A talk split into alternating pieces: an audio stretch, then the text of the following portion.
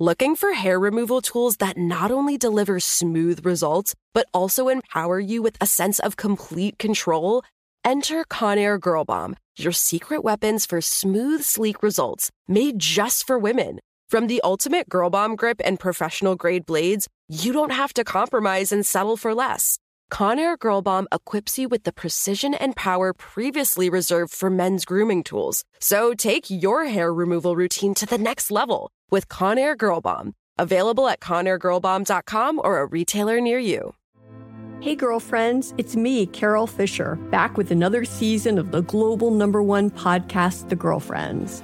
Last time, we investigated the murder of Gail Katz. This time, we're uncovering the identity of the woman who was buried in Gail's grave for a decade before she disappeared. Join me and the rest of the club as we tell her story. Listen to season two of The Girlfriends, Our Lost Sister on the iHeartRadio app, Apple Podcasts, or wherever you get your podcasts. In a world where fossil fuel companies are terrified of school children, where world leaders are ignoring climate science, Bing, bing, bong, bong. and nature is recreating doomsday movie plots. What will happen next? It's up to you. Listen to the Outrage and Optimism podcast. Something that makes me crazy is when people say, well, I had this career before, but it was a waste. And that's where the perspective shift comes that it's not a waste, that everything you've done has built you to where you are now. This is She Pivots, the podcast where we explore the inspiring pivots women have made and dig deeper into the personal reasons behind them.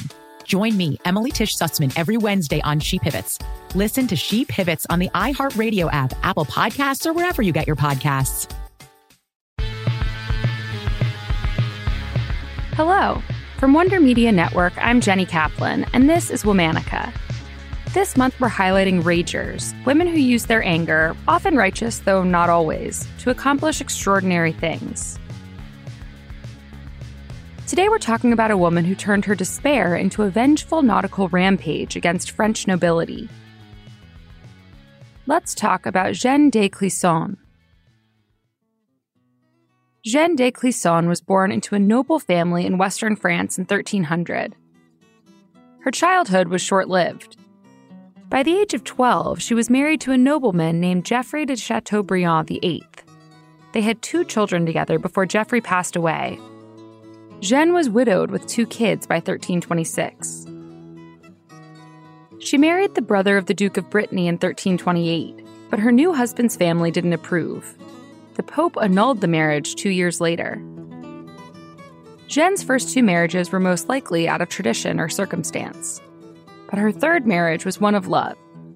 In 1330, Jeanne married Olivier IV de Clisson. Olivier was a wealthy nobleman, also from Brittany. He owned various territories throughout France. That land, added to what Jeanne had inherited from her first marriage, made them senior nobles in Brittany. And together they had five children. Jeanne knew how husbands could come and go, so she did all she could to protect herself and her children. Jeanne took Olivier to court to ensure that their marriage contract would be upheld. This was not uncommon for medieval noblewomen. They knew their rights and were not afraid to exercise them. The court ruled in Jeanne's favor. Even with the marriage contract all squared away, Jeanne would not know peace for long. Part of that was because of where she lived, Brittany. Brittany had long been a place of contention. Was it independent? Was it English? Was it French? In 1341, it all came to a head. The Duke of Brittany died and left no heirs. The uncertainty with regards to who would ascend power kicked off a conflict known as the War of the Breton Succession, which would become an early part of the Hundred Years' War. Two men were vying for power. On one side, there was Charles de Blois, supported by the French king Philip VI. On the other, John de Montfort, supported by the English. They were both tangentially related to the late Duke. Where did Jeanne and Olivier fit into all of this? Well, Olivier had an allegiance to Charles, and so he joined the war to fight with the French forces. In 1342, English soldiers attacked Vannes, the town where Olivier was in charge. The English captured him and other French commanders during their siege. Olivier was released in a one for one exchange with an English statesman. On January 19, 1343, England and France signed the Truce of Malestroit. A grand tournament was held to celebrate the end of the fighting. But Olivier didn't make it to the festivities. By that point, Charles de Blois had let King Philip VI know that he could not trust Olivier and other Breton nobles. It's not totally clear what his motives were. Some claim that Charles wanted control over Olivier's land, while others suggest that Olivier and the other noblemen were accused of having conspired with the English in the capture of Vannes. Either way, Olivier was charged with treason and was sentenced to death by King Philip VI. When Jeanne found out about all this, she was furious. She did everything in her power to clear her husband's name. In one account, Jeanne bribed a French sergeant to delay Olivier's execution. That didn't do much to help. Jeanne was summoned to court for rebelling against the king, but she ignored the order. In August of 1343, Olivier was executed. The French placed his head on a spike in the capital of Brittany and left it for the public to see what happens to traitors. Jeanne's rage went from red to white hot. She turned her pain into purpose and vowed to avenge her husband's wrongful death. King Philip VI and the French aristocracy would not know peace as long as Jeanne was around. Jeanne sold all of her possessions to raise money for a small army. She was able to assemble a team of about 400 men. They started on land by raiding and ravaging a few French territories. Jeanne and her army developed a pattern of ransacking enemy property, taking any valuables, and killing everyone except one or two people. The survivors went on to share the news of what they'd just witnessed. This was Jeanne's strategy for instilling fear across the country. The French would not go quietly. King Philip deployed forces to counter Jeanne's attacks. Instead of retreating, Jeanne turned to the English for help. She knew if anyone would be eager to take down the French, it would be them.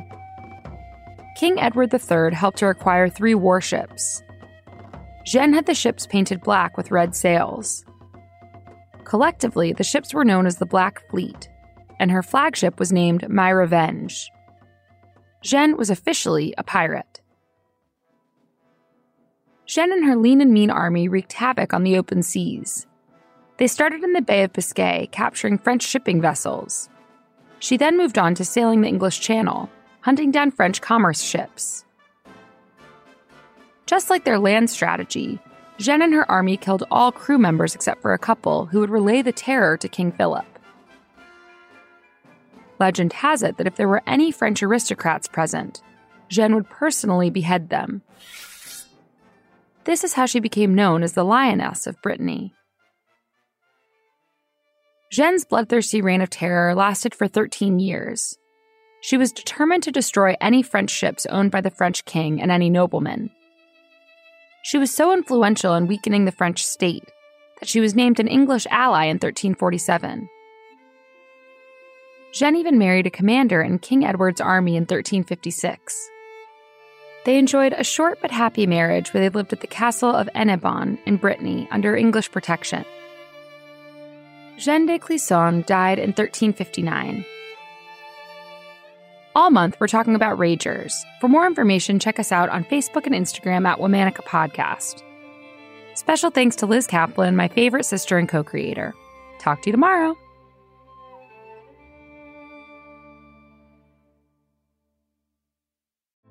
Hey, girlfriends, it's me, Carol Fisher, back with another season of the global number one podcast, The Girlfriends.